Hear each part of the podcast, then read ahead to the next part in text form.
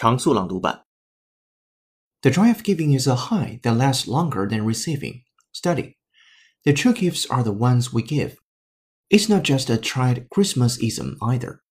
A new study has found that the happiness level of people who give gifts is much higher than those who receive gifts. In fact, while the happiness from getting gifts quickly diminishes over a few days, the joy from giving sticks with us for days after, according to the study published in the journal Psychological Science.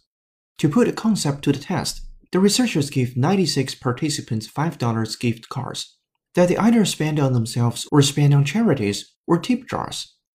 Upon reflection, people who spent money on themselves were initially pretty happy, but over the course of those five days, their bliss faded. Meanwhile, the ones who give the money away remained content for five days. Saving and investing may run into sharply diminishing returns.